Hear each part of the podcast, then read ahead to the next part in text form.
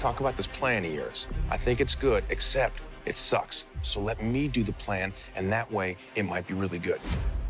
Wow. Marvel's Agents of S H I E L D. Starring Clark Gregg, Ming-Na Wen, Chloe Bennet,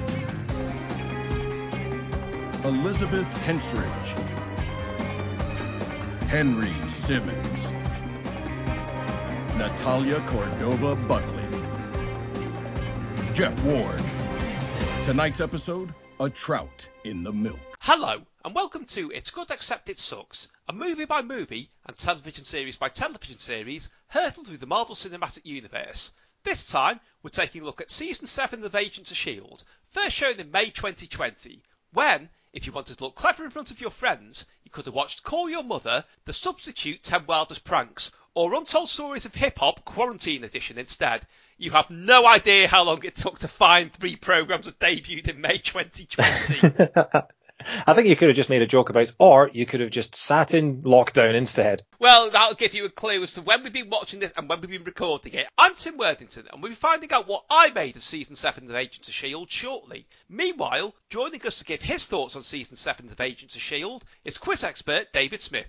David, where can people find you? You can still find me on Twitter at D V D Smith. I'm also on Twitch, playing video games on there. That's uh, the same username. So just come and find me on there and say hi. Okay, so before we go any further, David, what happens in Season seven of Agents of S H I E L D? Well, I think to start that, I have to go back to what happened in Season six. In our Part two of our discussion of Agents of S H I E L D, we kind of glossed over Season six a little bit, and it kind of ties straight into Season seven. So Season six, one of the overarching themes of Season six is they've introduced this creature called the Chronicoms, who are a race of... of cyborg aliens that are chasing down a few of the characters in the Agents of S H I E L D. One of the Chronicoms helped Fitz get to the future in Season five. One of them is called Enoch, and we meet others of his race in Season six. And over the course of Season six, we learn that the Chronicoms have a planet called Chronica two, I think it's called, and we learn that their planet has been devastated by plague and that they are on the search for a new planet. So by the end of Season six, we learn that all of the Chronicoms are now hunting the Agents of S H I E L D, and they are planning on taking over Earth and turning Earth into their new planet, Chronica three. So to prevent this, Enoch, who is the Chronicom that's on the side of the agents, sends them back in time to try and prevent the Chronicoms from taking over Earth. Because what the Chronicoms are doing, the Chronicoms have the power to time travel, and they also have access to something called the time stream, which allows them to predict the events of the future, kind of in a sort of C three P O kind of, there is a ninety-seven percent chance of this thing happening kind of way. And so they travel back to the origins of when S H I E L D was founded, and the agents follow them back through their ripples in time to travel back to what we start with the nineteen thirties and go forward into the fifties, in the seventies and the eighties, to key moments in S H I E L D's history to try and stop the Chronicoms from changing history so that S H I E L D doesn't exist, in order so that they can take over planet Earth without S H I E L D being there to stop them. And so Season seven is kind of a time travel adventure going through the various... It's kind of a sort of S H I E L D's greatest hits in a way, because they're going through from the very beginnings in nineteen thirty all the way through to the nineteen eighties, going through all the important parts of S H I E L D's history. It's basically a sort of love letter to S H I E L D as a whole throughout the ages, as a way of it being the final season. Yeah, we do get, through various means, a lot of characters from previous series turn up, which more than made up for me the fact that, you know, there were people like, I know, I remember Chris Evans saying he'd love to appear in the last season of Agents of S H I E L D, and obviously that didn't happen for one reason or another. We never got Captain America. We didn't actually get Peggy Carter in this, despite indications that we would, but we got all kinds of people, like the Koenig show up again, as you mentioned, Enoch's in it, the Inhumans, who will come back to Victoria Ham, Rick Stoner, Piper and Flint, who wasn't expected to see again. But the big one, let's be honest about this, is Daniel Sousa from Agent Carter. Yeah. Why did they bring Sousa back? I was thinking this because I was kind of waiting, because again, like you say, we were expecting Hayley Atwell to maybe show up for the final season, because she's shown up in previous seasons, and because Agent Carter got cancelled on a cliffhanger, a lot of the rumours that were going around were that they were going to use the last season of Agents of S H I E L D with this time travel aspect to wrap up the unfinished storylines of Agent Carter. And And so it gets to about four episodes into season seven, and suddenly Daniel Sousa shows up, and you're going, oh, right, okay, here we go. We're getting characters from Agent Carter now. And it just ends up being Sousa. And then they take Sousa with them onto their time-traveling adventures, and he just becomes part of the team, and he's kind of a man out of time. And I'm not entirely sure narratively where they were going with that, because he doesn't really, aside from playing up the sort of man out of time, not familiar with technology stick, I'm not sure what exactly the point of having him there was if it wasn't to tie into Agent Carter at all. So that did confuse me a little bit. Although, having said that, one of the biggest downsides about this season was they didn't have Fitz. So maybe they were trying to make up for the lack of Fitz by having another character in his place. But yeah, I was a bit confused about the whole Agent Sousa thing. Although I thought the actor was fantastic. I was kind of glad that he came back because he was he fit in well. I'm just not sure narratively what the point of it was. Well, I have a different take on it because I think I can kind of see where they were going with it, which is that, you know, even to people who've been watching Agents of S H I E L D right from the beginning, a time travel story on this scale is going to be a bit of a headache. And if you've got a character there who, whereas, you know, if you think about in Lost when they tried to do time travel and they had to stop it because you'd have things like characters like Hurley would have to have it explained to them, and there was no way they were going to understand it, so they just have to keep saying, dude, I don't get it. So if we went back to whatever, and that just became boring. But here, because Sousa had his S S R training in the forties and fifties and had seen all kinds of weird things going on, if he said what's happening and they said,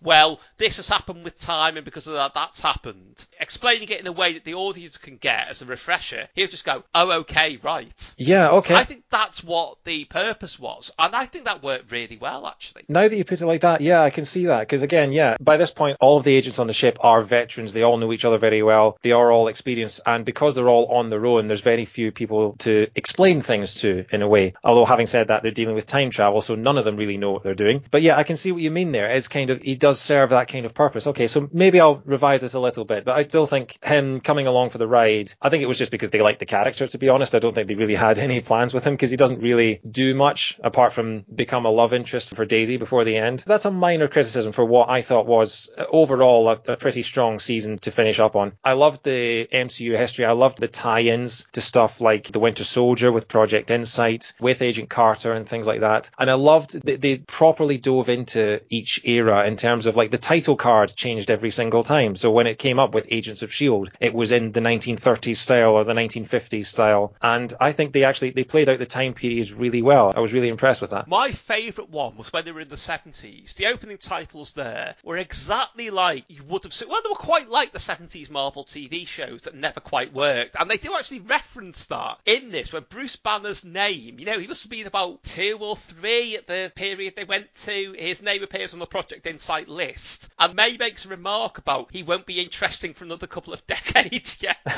Which is obviously a, some shade thrown at the seventies Hulk T V series. But like you say, yeah, I love the little references to everything else. And in a sense, although it isn't explicitly said, this is a way of tying up some of the time-related loose ends and loops and plot holes in the rest of the M C U. Because there's things like, is it one of the Iron Man films gives a sort of passage of time that's inconsistent with the others? There's the whole Peggy Carter and Steve Rogers hooking up in the past business. There's all kinds of things like that. There's Star-Lord and the past Gamora and so on. And the idea that because they have to, the Agents of S H I E L D have just fixed all the problems with time just puts all that to rest, I think. And that's a great way of doing it. Yeah, I wasn't sure about their time travel at the start because they always talked about, like, making ripples within time and things like that. But then by the end, they're talking about time travel using the quantum realm again, which is what's an Avengers Endgame. So it, it seemed like I was a little confused about exactly what they were doing with the time travel in that aspect. But yeah, I was really impressed with those kind of things. Although, I, I mean, this is an aside, but the Captain America Peggy Carter thing, I'm not entirely sure what was going on there because most people assumed that Agent Sousa was the husband that Agent Carter ended up with that she mentions in Winter Soldier. I did, yeah. Yeah, and then we find out in about episode four of this that Agent Sousa actually dies in the fifties. So I'm not entirely sure who Agent Carter ends up marrying in that timeline. And then obviously she ends up with Captain America in another timeline. I'm not entirely sure what's going on there. That seems to create more questions than it answers, I think. Well, there's also the very, very minor, but it really annoyed me, think of that his name is the first on the memorial to the fallen S H I E L D agents. How come when Daisy's looking at it much, much earlier in Agents of S H I E L D, she picks out Bucky Barnes' name from it. Yeah.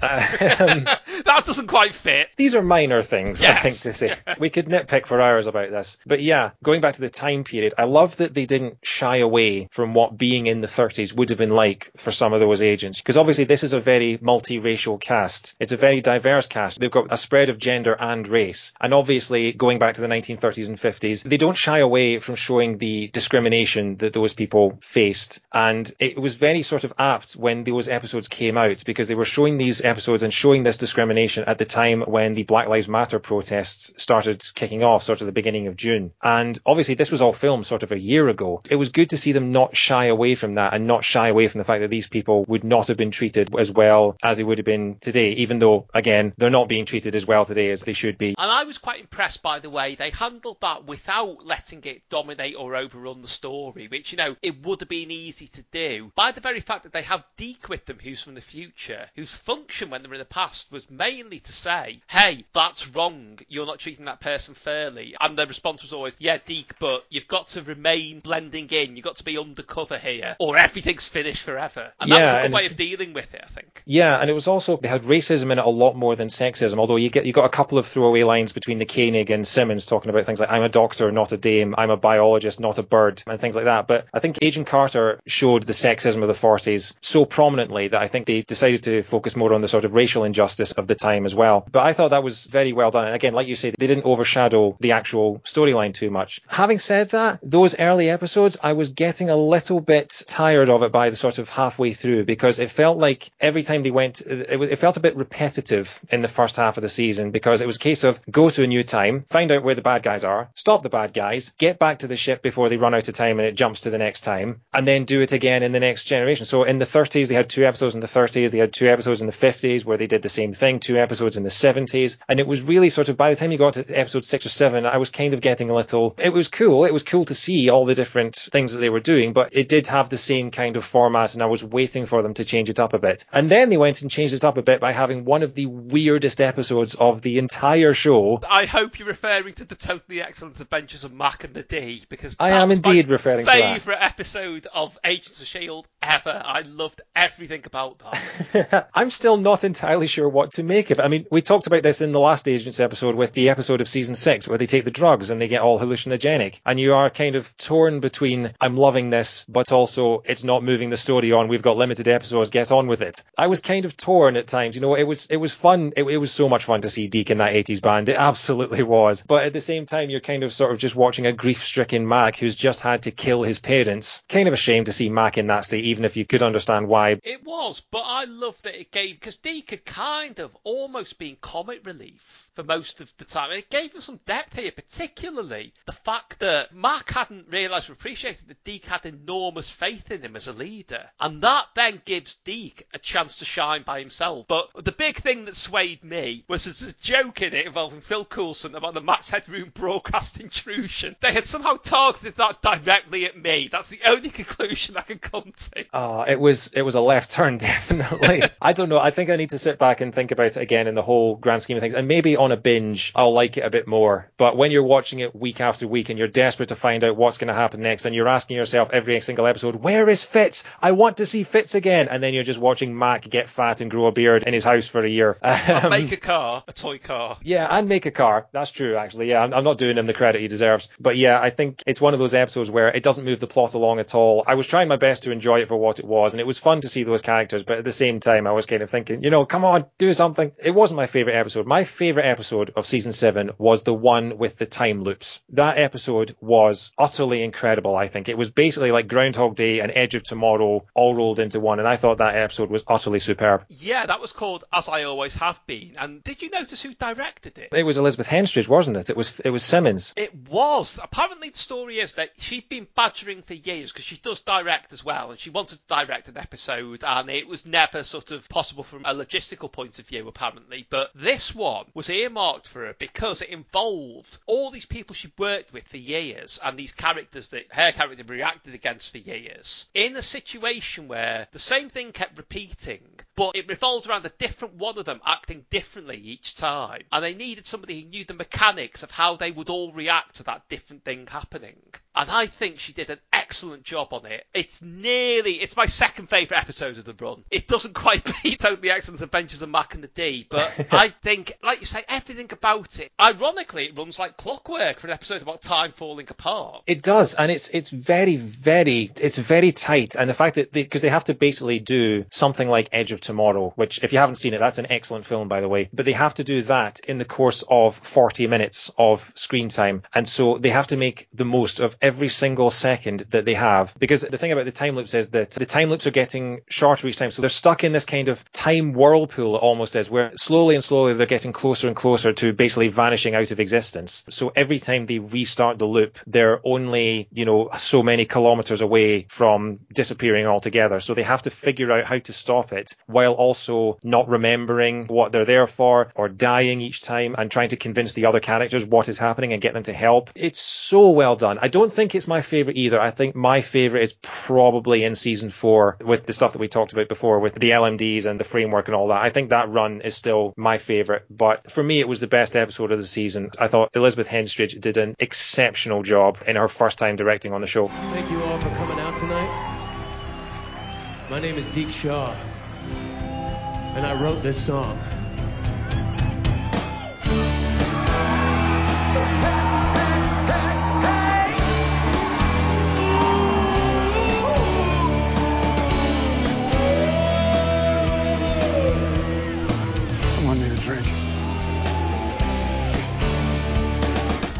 Get the Inhumans back, which surprised me, because the version of the Inhumans that were in Agents of S H I E L D, as we've already touched on, they started well. It was a promising way of doing something different with them, and they outstayed their welcome. And then there was the Inhumans T V series, absolutely bombed. I wasn't expecting them to come back in this and actually be really good and fit really well. I should say it's not the ones from the Inhumans series that came back. It's Jiaying and Gordon and a couple of others. They really, really progressed the plot along, I think. They did, yeah. And again, I think it was because they took advantage of the fact that Jiaying, who's obviously Daisy Johnson's mother in the show, her gift is she's not quite immortal, but she can live for a really long time and not age. So they can get the same actress back and just get younger versions of the other characters. Because it's also about, as well as it being S H I E L D's history as a whole, it's the history of the team. And so they go back to Daisy Johnson to make sure that she isn't born, because one of the storylines involves Daisy Johnson's mother having a daughter before she has Daisy, and the grief of that daughter dying, whose name is Cora, is what causes her to move away from the Inhuman Sanctuary, meet Daisy's father, and then have Daisy. The villains of Chronicoms are trying to make it so that Daisy is never born, which is why they go back to the Inhuman Sanctuary. I thought it was really well done. I do think they got a bit more characterization to Jiaying, because I think in I'm, I'm rewatching season two at the moment, and she's just kind of this villain. You don't really see her motivations from before.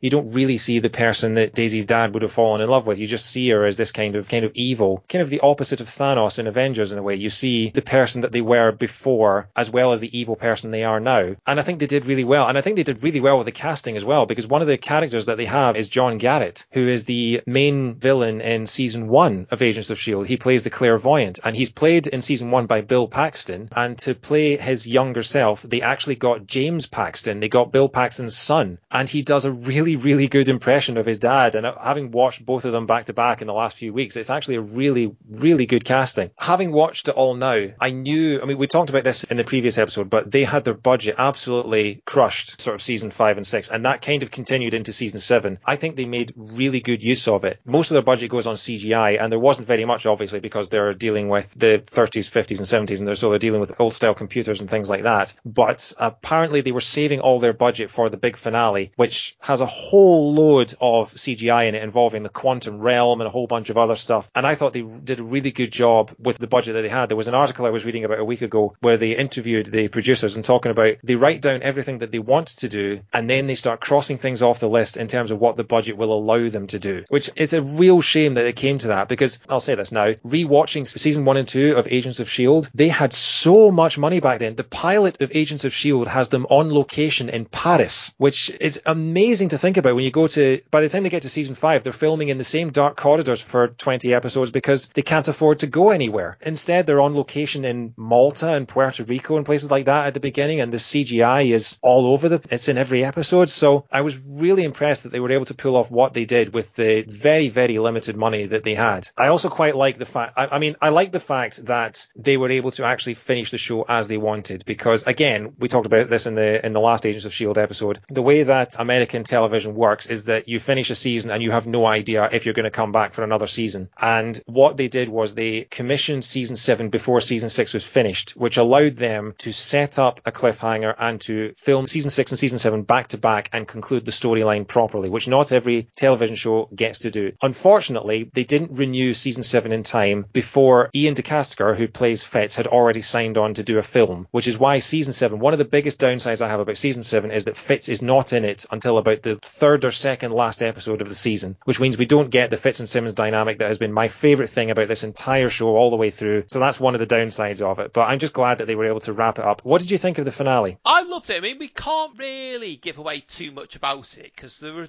some absolute surprises in it, although the one that's supposed to be the big surprise, I think I did see coming from a mile off. I think you know what I'm referring to. I, I but... do know what you're referring to, and I think, yeah, I was kind of speculating with some of the things that were mentioned earlier on in the season, but yeah, I was overall satisfied, because when I think about what a last ever episode should do, it should give you closure to the characters, it should have callbacks to the best parts of earlier seasons, and I think it did that very well, and it should have cameos from earlier characters, and that was the one thing. There's a couple of characters that come back, but not as many as I would have liked, but again, I don't want to spoil it, but yeah, I was very happy with the finale. It's not the best finale I've ever seen, but in terms of going out with a bang, in terms of giving us an idea of where the characters are going to go, leaving it open for some of the characters to show up in other M C U properties if they want to go down That's that way. That's exactly what I thought. I thought one in particular they were possibly setting up for something that's very obviously going to happen in days four of the M C U. I'd be interested yes. to see if, I'll just say, if she reappears in that context. So much of it was, like you say, pointed towards being used somewhere else, and I think in the light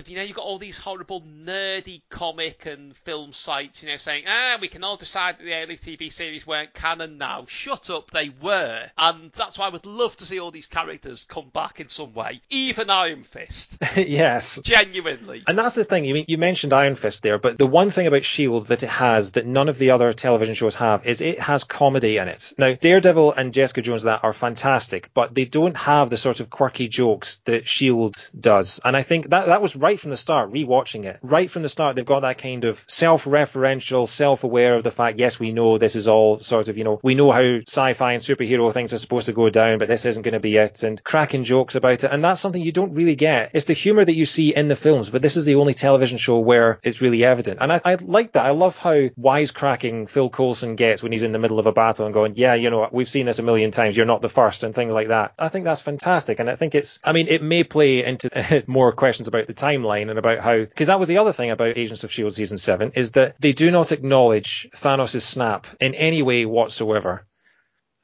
Yeah, I really thought they would, and especially considering that, again, we don't want to go into spoilers, but you see sort of a few years into the future from season seven onwards and from earlier on, and we did get a mention in season five. We got a mention that Thanos was coming and that stuff was happening in New York, and the fact that you then see a few characters living sort of a few years into the future after that, there's no mention of it at all, and I think that adds to my theory about the fact that when they went back in time in season five, they went to a different timeline that didn't have Thanos in it, which may make things a bit difficult in terms of integrating them back into the original M C U, unless of course Doctor Strange opens up his multiverse and just brings them all in that way. That was another sort of disappointment, because they had all these ties to the M C U and they made a real effort to bring it in and to have all these references to the films, and then the actual the megaton event of the entire franchise is just never mentioned at all. And to be honest, I mean, maybe that is for the better of the show, because they don't have to try and crowbar it in, but I would have liked at least a little bit of recognition of it. But But, you know, what are you going to do? There was also the episode set in the fifties that played out sort of like a noir detective episode. I think the entire thing was in black and white, and it had sort of Coulson doing a sort of internal monologue, like one of these old kind of Nero Wolfe type detective shows, where it's like, and this is where I found the body. The suspect was running from the scene, and all this kind of stuff. And I thought it was the way that they made it canonical as well. The fact that his internal monologue was because, oh yeah, we should really mention at this point that Coulson is a robot. Uh, we forgot to mention that,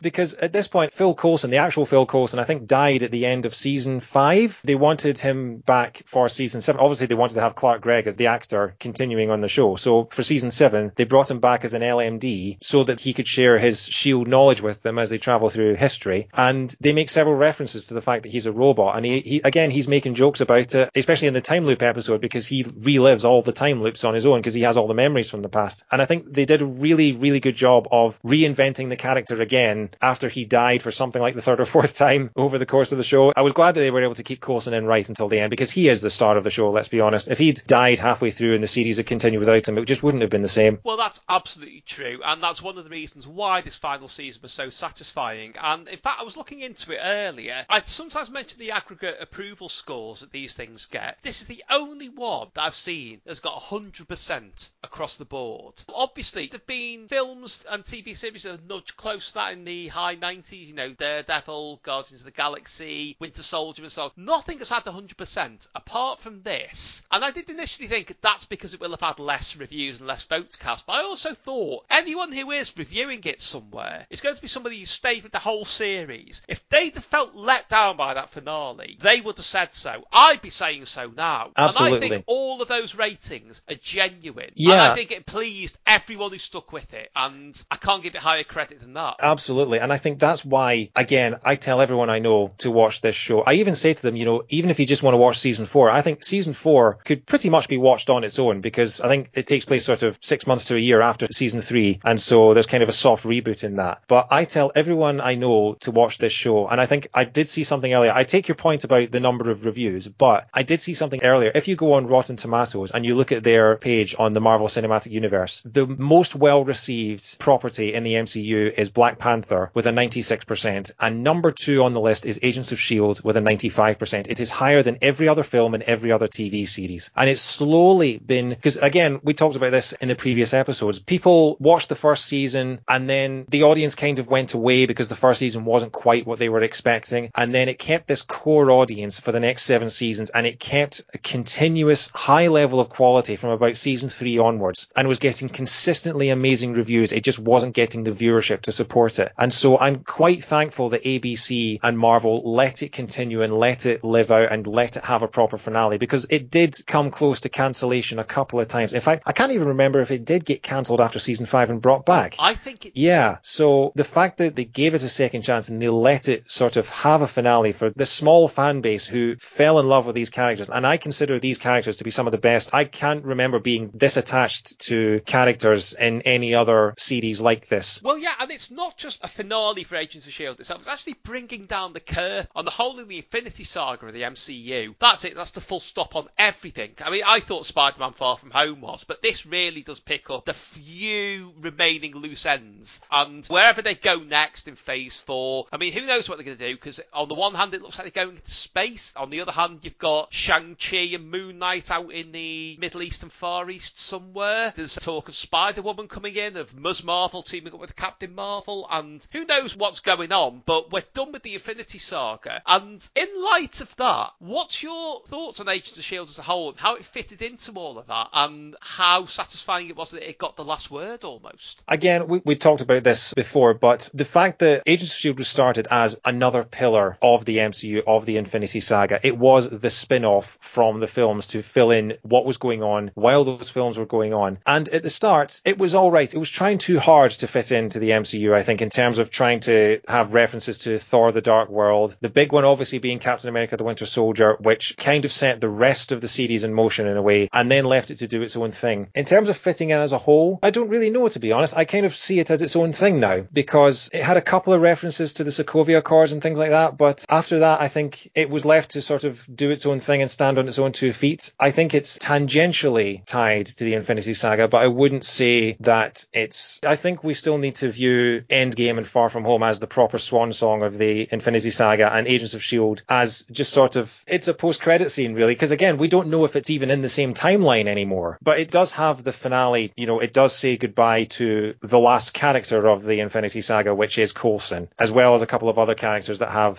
sort of made their way in and out of that series as it's come and gone. It's a satisfying conclusion, and the fact that we've had this pandemic now, which has kind of delayed everything else, has kind of put an actual a bookend. Thinking about the series as a whole, season four is the best season by far. I still still think it's some of the best television I've ever seen. However, on rewatch, I remember saying that I thought that season one wasn't very good. On rewatch, watching it, binging it, I actually enjoyed it a lot more than I expected, watching it first time round, watching it week by week. I think the binging helped, and I also think knowing these characters and knowing where they end up and how they end up, watching them right back at the start, I actually was excited just to spend more time with them because I'd grown that attached to them. Obviously, I still think three, four, five, and six are the better seasons, but I don't think season one and two are as poor as I originally thought. It's a series that it starts out all right, I would say. It, it's still funny. It still has some interesting episodes. There's still a bit of filler, but I think it is worth sticking out with. And if you're not willing to watch all seven seasons, stick on season four. That is the best one. If you love that and you love the characters, watch the rest of it. But I think particularly the L M D pod and the Framework pod, those two alone are some of the best, the most thrilling moments in the entire M C U, I would say. And, you know, I may be alone in thinking that, but that's how I feel. The actual, the heart-pounding moments in that are unlike something I've felt in a lot of the rest of the M C U. So yeah, I still think it's one of my favorite television shows of the past decade. And I, I didn't say that after season one. I didn't say it after season two. I was starting to say it after season three, and by season four, it had cemented it for me. Well, my take on that would be, again, my appreciation for it has grown, but because of a rather unusual thing I've done, which is I've tried as far as is possible to watch everything in story order, and that necessitates watching films in the middle of series. That includes all the Netflix ones fitting round them, Cloak and Dagger and so on. Agents of S H I E L D slotted around the movies, particularly early on, does give you a fresh appreciation for that and for some of the films. I mean, particularly the lead into Age of Ultron and then Age of Ultron. Suddenly, that intro in Age of Ultron with the Avengers just barging in to try and get Loki's scepter back, which always kind of, I always found that a bit lacking as an intro. When you've just watched the Agents of S H I E L D episode leading into it, it feels a lot more right, it makes a lot more sense. But I also found that my appreciation of those early episodes of Agents of S H I E L D went up quite a bit, because then you could treat them as just monster of the week stories, apart from the big crossovers between everything else, and I enjoyed them a lot more. I don't recommend that everyone else goes out and does that, by the way. That is for people who've lost the plot only, but